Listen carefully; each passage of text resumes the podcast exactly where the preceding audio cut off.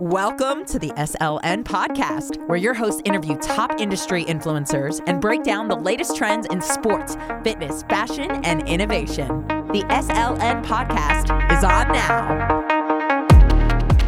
This episode of the Sport Lifestyle Podcast is presented by Empirika. That's Empirika, E M P I R I K A. Empirika exists to amplify your brand's growth a digital partner to the ambitious, a creative engine launching brands and igniting growth, the unagency where relationships matter, not transactions. Let's connect at empirikamedia.com. That's empirikamedia.com. Let's get the show started. Welcome back to the SLN podcast. I'm John Peters, and my guest today is Bob Neville, founder of Direct to Consumer, a leading design and prototype agency for brands and retail experiences. Bob has been telling brand stories through retail experiences and design for over 30 years, so I was very excited to get his thoughts on the industry today. Bob cut his teeth in Hong Kong opening stores for Adidas across Asia before ultimately joining New Balance as global creative director and head of retail, where he oversaw 5,000 locations. With his new venture, DTC, Bob is now hel- helping brands like Coca Cola activate in new ways across the globe. Bob doesn't take himself too seriously, as he is also able to poke fun at himself with a few questions from our mutual friend, John Ram. Let's get to the interview. Bob Neville, how are you today? Really good, John. How's how's things for you over in the states? It's it's good. You know, I uh, I, I wish that so, sometimes I wake up and wish that there were uh, you know uh, we would follow other countries' guidelines on certain things and maybe have a little more leadership these days. But where where does this podcast find you? Where where are you recording from? Well, I've I've spent pretty much um, pretty much all of this year in my garage um, down in New Zealand in our holiday house. So uh, it's been quite an interesting year. Um, got off a plane in January, and then with lockdowns and everything, uh, um, I haven't got back on a plane yet. So um, we should be should be back in Hong Kong uh, very very soon though. So looking forward to that. Yeah, yeah. In New, in New Zealand, or is that where you keep all your cars, or or what? yeah, yeah, it is. I mean, it, we're, we're very we're very lucky. We've had we've had our place down here for twenty odd years, and um, yeah, we normally spend Christmas and holidays down here, um, and it's it's just really coming to its own, you know, this year. Um, but again, it's it's it's quite strange when you know I've spent my whole professional life traveling, flying, having meetings with people different countries around the world. And um, you know, this this year it's very much sort of in one place, um, in a garage, um, with because I've got good internet connection in here as well. But yeah, in, in my garage and only interacting with people via or, all, the sort of social media and Zoom and everything else that's available to us these days. But uh, I think I think a lot of people, I think we've all learned a lot this year, and I think um, there's no question it's going to have an influence on how we go about our business and interacting with people in the future. Um, but you can't get away from direct human interaction. Yeah, Bob, I'm glad you started there, and we'll talk about kind of your background and, and what you're doing now in a second. But maybe for our listeners, what have you learned? I mean, I have Zoom fatigue personally. I'm on Zoom all day. Uh, are, are you the same? I mean, you like to interact face to face. I sense. What what have you learned about yourself or about your colleagues and peers during this during this time? I yeah, I, am I'm, I'm I'm a pretty so. I mean, people out there's a lot of people out there that know me, and um, I'm a pretty social social guy, and um, you know, I've flown million of millions of miles on planes. Um, but but at the end of it, I think what's been good this year is that there's there's been a sort of it's almost a, a, a distilling and an intensity of the the the more personal interaction, even though it's been via Zoom and the like. I, I, I've I've experienced a greater effort by individuals um, to reaching you know reaching out to each other um, talking discussing you know and, and, having a laugh about the old times discussing about where things are at now and the future. And and so i've i've actually interacted with a lot of people just through the daily hecticness um, that i haven't spoken to for quite some time. Um, we've all been connecting and there's a lot of great stuff coming out of all that. So yeah, what I, I know what you mean about Zoom fatigue. It's it's um a little bit strange at times, but um, I think it's it's it, you know I try and always look for the positive out of a situation, put it that way, and and I think there's a there's a lot I've learned.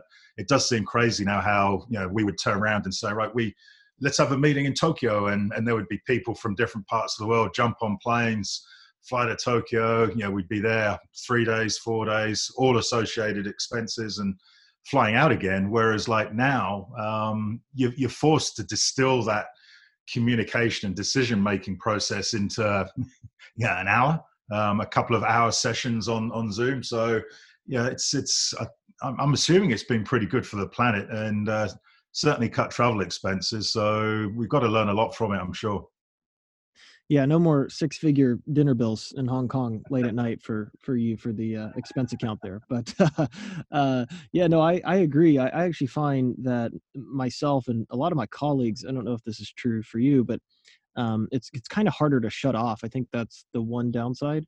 And yeah. I think a lot of people are working more efficiently, to your point, than ever.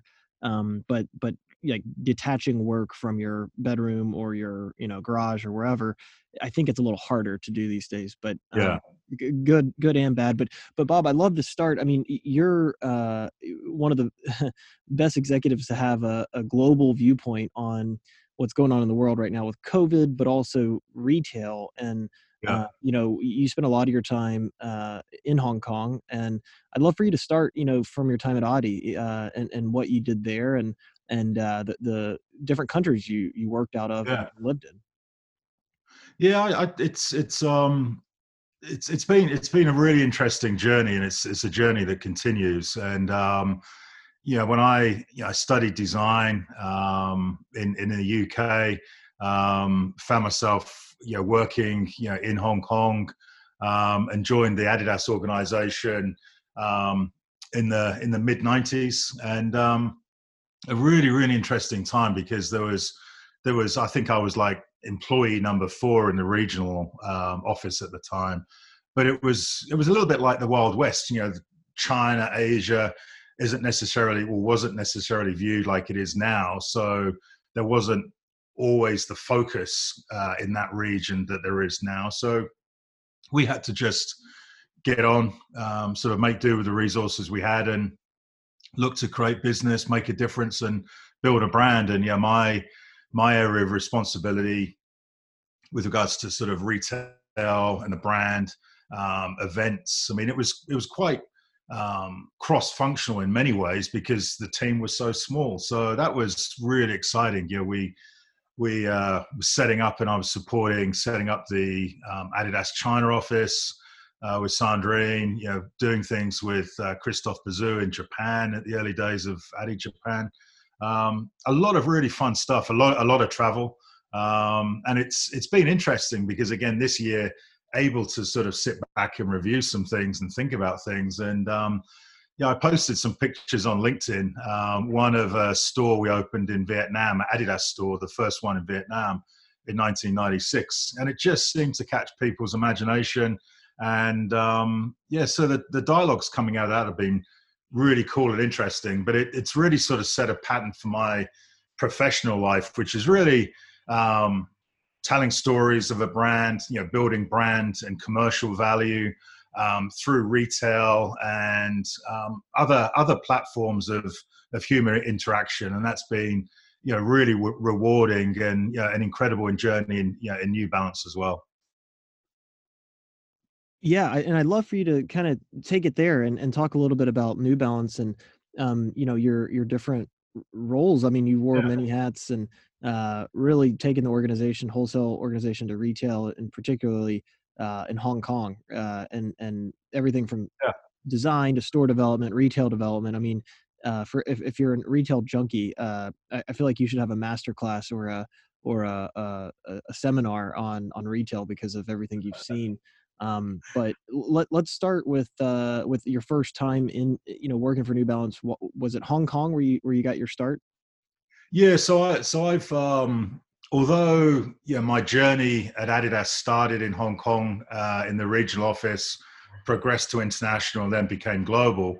Um, we've spent pretty much our whole time um, hubbing, I suppose, out of Hong Kong. We you know living in Hong Kong, but flying out of um, Hong Kong. So again, the beauty of of the sports industry and and I suppose the corporate world is a lot of people that you have some great relationships, you know, move on to other organizations. So your network just grows quite significantly. And um, yeah, I found myself um, interacting with some ex Adidas guys in New Balance, and um, with the family design business I was was working in at the time.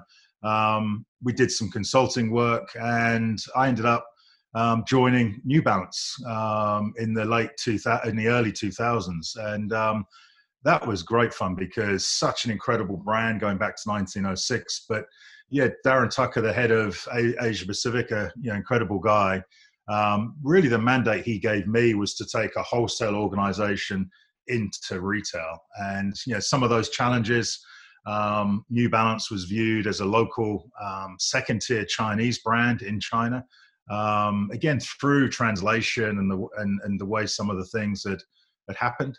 So my job was really to bring the, the brand to life, tell the story um, in an engaging way that that really helped people understand what New Balance was all about. And um, you know, the, the, the the piece of work we created called Past, Present, and Future um, resulted in a retail um, format um, that that yeah just just caught fire and and in, in a figurative speaking and um, and really helped you know reinvigorate the interest in the brand. And that that was fantastic. But obviously you know retail is all about you know the operations real estate retail marketing retail development. So it, it's not just how something looks but how you operate that. So it was putting all those systems and process in place but we just went on this absolutely fantastic journey with John Ram, Rob DeMartini, Alan Head, um, Darren Tucker, you know, so, so many great people.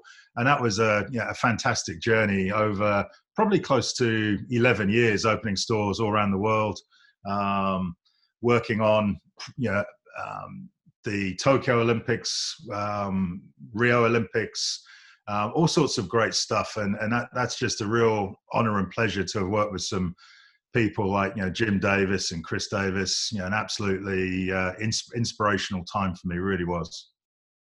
Yeah, yeah, and and I'd love to kind of go a little further on that. So so this was 2000. I think I read 2008, 2009 when you were getting your start at New Balance. Um, yeah. How many stores were there when you were done, or how many were there when you started, and then how many uh, were there in 2020 when you left New Balance? It was it was always a rolling yeah a rolling number because um, one of the things with with retail yeah you, you it, it's it's all about evolution and revolution but from a business perspective you know you, you're dealing with um, legacy stores or environments and as you roll something new out you've got to be cautious and conscious of some of those retailers and partners and the retail footprints that they've got. So it was always a, a, rolling number. But um, I think Darren Darren talked about probably close to about five thousand or more um, locations that I was um, involved with, or our tools and materials were used um, to open during my time there. Um, but obviously, as some as some open, some are closing. Um, so quite a quite a it's always quite a dynamic environment to work in. But when you join a brand or when you start this work, it's very much like trying to jump in and start driving a moving car. You know, it's it's it's got to be handled properly and professionally. Yeah, and you mentioned the past, present, and future rollout. Um, can you tell our listeners what what that was and um, maybe some some things you remember from that? Yeah, so a, a, a key part with um, what I do, I mean, the creative part of what I do is it has to be based in fact.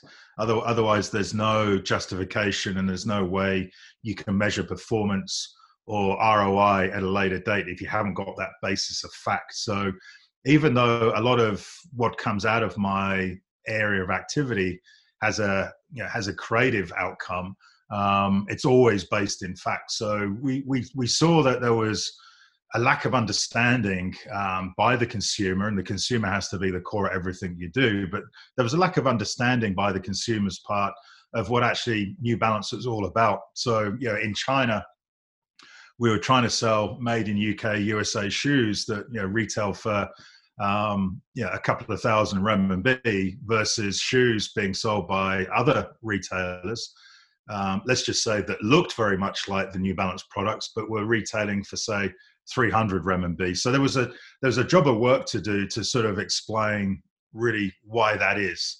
And um, so what we did is um, Confucius said, "Consider the past, and you'll see the future." So again, I was very lucky to um, you know, spent the time I have with with um, Jim Davis and Chris Davis and the family. And it was really about understanding where the brand came from in 1906 with the chicken's foot, the arch support, and this this incredible story of performance that goes all the way back to 1906. So what I what I did is created an environment for telling that story, um, a retail environment, a commercial environment that could tell that story, so that people understand that and are able to buy in buy into that story and, and that um, history through the purchase of product and um, it worked exceedingly well we had this location um, just off Qianmen, uh, or sorry, on Qianmen Avenue, just off uh, Tiananmen Square in Beijing, and um, a pretty small location. And we we opened the first past, present, future store there, and um, we had all sorts of, of things in there, sort of um, um, some of the original footwear from from the the sort of 70s, the tracksters and everything. Yeah, some some real great archive material. But we opened that, and I think it generated five million US dollars worth of media and PR in the first four months, just just through just through that sort of the, the sort of viral nature of, of what happened. And um, and I think in the first two months, about forty percent of New Balance social media was just purely, you know, the, the chatter was purely about what we had created. So we, we could see that, you know, we, we had moved, you know, moved the needle. we'd we'd done something for the brand. And, um, and really what it was all about was just standing up, being true to who we were, what we were about and, and beating our own path and not trying to be like, uh, you know, another brand, you know, trying not to mimic what another brand was doing and that that that resonated, and yeah, that became the platform for quite a significant um, period in in in the sort of the the life of the New Balance brand, which yeah, I'm exceedingly proud to have been part of. Yeah, and Bob, a follow up there. Do you? I mean, is that what you love most about your work and, and design? Is seeing people be able to, you know, whether it's tweet about it, interact when they walk into a store. I mean, what do you love most about um, the line of work, particularly what you did at, at New Balance? I think it, it's it's um I mean it's it's it's never quite as sexy to talk about you know retail operations and process and and and all that stuff because it's it's not very sexy but that is really important and and that is let's say it's the the the hidden inner workings that that yeah but at the end of the day it's about the consumer and that consumer experience and how they engage with with a brand so so i i like to measure in a couple of ways. One is, you know, the sort of the brand engagement, the the, the lifting of of uh, brand know, brand metrics as a result of of retail environments, um, and also know the commercial lift. You know, seeing people walk in and walk out with products. I mean, at, at the end of the day, we all have responsibility to ownership or shareholders, and know, we have to generate sales. You know, I'm I'm as much part of the business as as the next guy. Um, so it's it's being able to measure it in both ways. But um, yeah, I think it's it's really important to have that sort of factual base um, because otherwise you have no idea about how things are going or how things are performing. Yeah, absolutely. And and just one more question, and then we'll get into what you're working on today, Bob, which is is really exciting.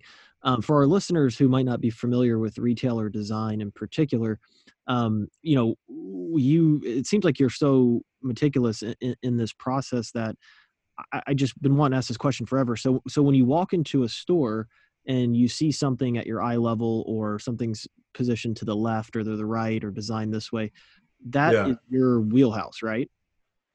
Yeah, yeah. I mean, again, it's it's.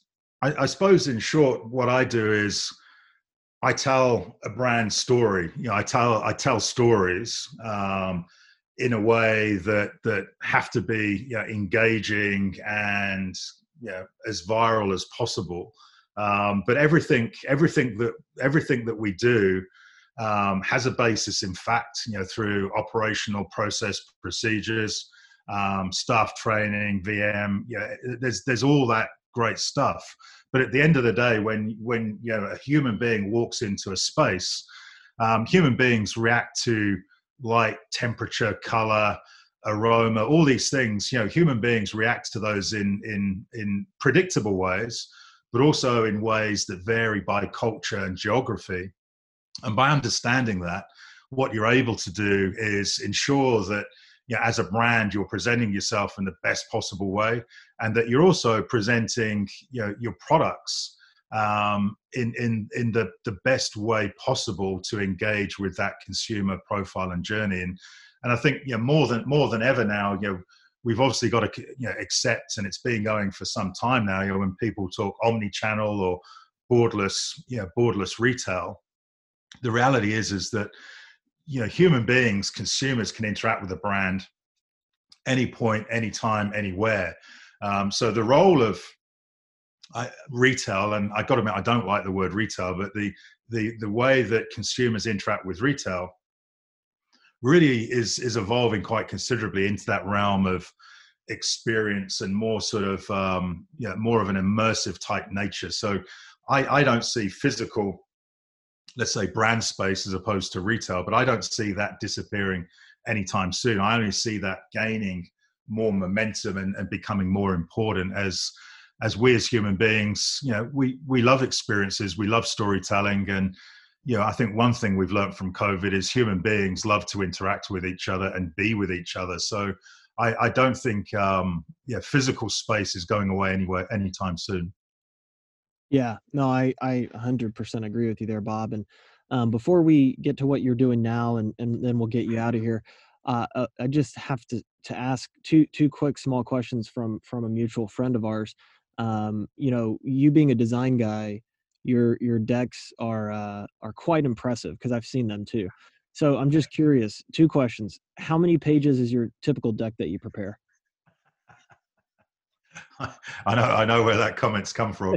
Um, sometimes I, have I've I've evolved a little bit in terms of my my storytelling, but um, what I what I like to do, particularly um, at the start of a project, is is take people on a journey, and um, you know, I, I I have yeah the finance part and operational part of what I do, where we're pouring over spreadsheets and everything. But when it comes to the brand, the brand essence, where a brand comes from. Um, know, it's really important to to tell that story and and allow that story to unfold and go on a journey. So I, I would have to say some some of my some of my powerpoints have got into 100 150 pages um, some of those are quite click you know quite quick to click through but um, I, have also got presentations that are of nine pages. So um, yeah, I, I, I, know where the, that comment has come from. So um, I'll, I'll, have a chat with him separately. well, uh, for our listeners, we're we're joking. This this the second question came from the same guy, uh, Jonathan Ram, who, like yourself, is is a is a, a legend and well known in the industry. And uh, the follow up there is, uh, especially since you're in the consulting world now, uh, do you charge by the page?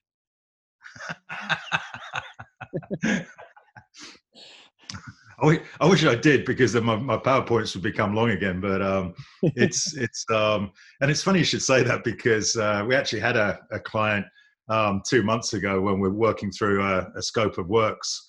Um, literally turned around and asked, um, yeah, how many pages in the brand book that we were building would they get for the money? And uh, yeah, we we then had to actually educate them to the fact that it wasn't about you know you pay ten dollars and you get ten pages. It's it's more about you paying you're paying for sort of 25 30 years of professional experience that that is presented in a way that's appropriate so no i, I don't i don't charge by a page but um, I, th- I, think next time i interact with john ram i should do yeah, yeah, exactly. There you go. Well, well, hey, uh, Bob, I do before we let you go, I, to the extent you can share. Um, well, first, why don't you tell our listeners what DTC is, and and this is the new company that you've launched, and you're working with some really innovative brands on the. Uh, I know you hate the word retail, but we'll use retail front and telling stories. But tell us what DTC is, and and if you can share some some clients. Uh, yeah. So um, the, the towards the um, or the beginning of 2020, um, really got to a point where um, I decided that it would be a good idea to set up my own um, design agency with with Dan and Gary, my business partners, and really, you know, the the, the sorry, let's just start that bit again. So, three, two, one. So, towards the end of 2019 and beginning of 2020, um, I found myself with with a great opportunity to actually um, move back into doing my own practice. So, something I was doing before I joined New Balance. So, with with my business partners Dan and Gary, um, we set up what we call DTC. So DTC is about you know direct to consumer, but it's also about the design test center, about testing things before they hit the street or before there's consumer interaction. So um, we we straddle all sorts of areas, um, always focused on the consumer, um, but through sport, restaurant, um, all types of environments, even even things like theme parks. And um, it's been a really really interesting um, really interesting year because although there's been all the restrictions, um, we've actually interacted and delivered some some really really great work for a number of brands. I mean, we worked with um, Swire Coca-Cola out of China in creating a um, brand experience for them that roll through some Chinese theme parks. Um, we've opened up a, a number of um, restaurants um, in Hong Kong, uh, which is which has been great and rewarding to see that. And uh, yeah, working on a number of global brands that can't really go into, but again, helping them review and and really audit their their visible platform of, of, of retail environment and redesigning that. And then you know, one of those brands is then going to be rolling out a number of stores across China. Um, again, that's that's really interesting to see, considering that's an American brand. Um, so, being really, really quite, um, yeah, really quite an interesting way of operating. But I think the intensity of using, you know, Zoom and and those sorts of methods of interacting, I think I think we've learned learned a lot from that. You know, the amount that we're doing now with virtual reality. Um, sharing design work um, has, has worked really well. So we're you know we're doing more of that. Um, we're working with Premiership football clubs. Um, we're working with sports brands, um, restaurants. Um, really, really quite a quite a mix, and some of that we do um, as a share of equity for some some of the startups, and others we're doing purely on a a, a professional engagement sort of basis. So um, pretty pretty exciting times, but it might be a little bit surprising that what we've actually able to do though is you know during this trying time is is provide services um, at a at a very competitive, fast-paced nature, but also reduce brands' costs. Um, and some of that, you know, some of that savings that we can provide, and I'll talk about that briefly. Um, the brands are then able to use for brand building or other productive things for their business. Um, but one of those is um, e-commerce photography. So everywhere now, you know, the, the, you know, they reckon that 10 years of evolution in America is being compressed down to a handful of months with regards to online um, e-commerce platforms and online purchase and interaction. But all of these brands, you need a photograph of your product, otherwise you, you know you're not in the business. So we've we've got a number of um, capabilities where we're able to, um, let's say, offshore um, product photography um, out of the states and take that into um, parts of Asia where it's closer to production and provide results that are quicker, um, high quality, and more cost efficient than perhaps what they were doing previously. So we've been doing that for a number of brands, and then that work then evolves into brand work, retail work, and the like. So um, yeah, sorry, a bit, a bit of a a bit of a monologue there, but yeah, really quite excited about what we're doing and and really really encouraged by yeah the brands that we're working with during such a such a challenging year. Yeah, no, I I, I love it, Bob, and I think uh, you guys have a lot of success coming your way, and and oftentimes the the best ideas are started, you know, at what would appear to be the worst time, quote unquote. but um, I, I think you're doing things differently and innovating with entrepreneurs, which uh, it's always a winning recipe for success when you're when you're doing that. So, so so Bob, last question. I can't let a brand guy get out of here without asking. Um, in sport or without sport or any any uh, industry, eh, what brands? Give me one or two that are top of mind for you that you're a big fan of. Yeah, that's that's a that's a really good question. I mean, for me, um, you know, I have personal um, interests, you know, with cars. So, you know, I just I just love some of the things that have been going on in that space with regards to, you know, the work that Porsche are doing, yeah, Mercedes, um, the the the, the work that goes on within um, you know motor racing and and the, the way that's become you know during the lockdown when nobody could go out there was all the virtual racing i love some of the things that are happening there you know, with NASCAR as a brand. Um, when it comes to sort of high streets and, and the like, you know, I love, I love the way that Tesla, um, still a car brand, but really took themselves to the center of the high street and and were presenting and selling cars in a new way. You know, beyond the big, you know, out of out of town car lot. You know, they went right to the heart of the city. Love that, um, and all the interactivity. Dyson. Um, always enjoy seeing what they're up to and and you know the interactivity, uh, the sexiness of those spaces. Um, but I I think I enjoy seeing some of the you know the pop up spaces. You know the the creativeness that goes into that and the I suppose the more guerrilla approach because something I'm you know I'm, I feel very um, conscious of now is that you know, I don't know setting up a store on Oxford Oxford High Street as an example is necessarily the best thing to do because coming out of all this, or as as COVID evolves and the world evolves, I think there's going to be um, quite a quite a change to consumer behavior, becoming a bit more local. Um, yeah, appreciating what's what's closer to home, I think is is going to resonate more. So I think having that ability to be innovative, utilize pop up. Um, I think is great, um, and I you know there's some some fantastic examples you know out there. But I love love the work you know that that New Balance are currently doing. You know, Chris Davis is driving some great work.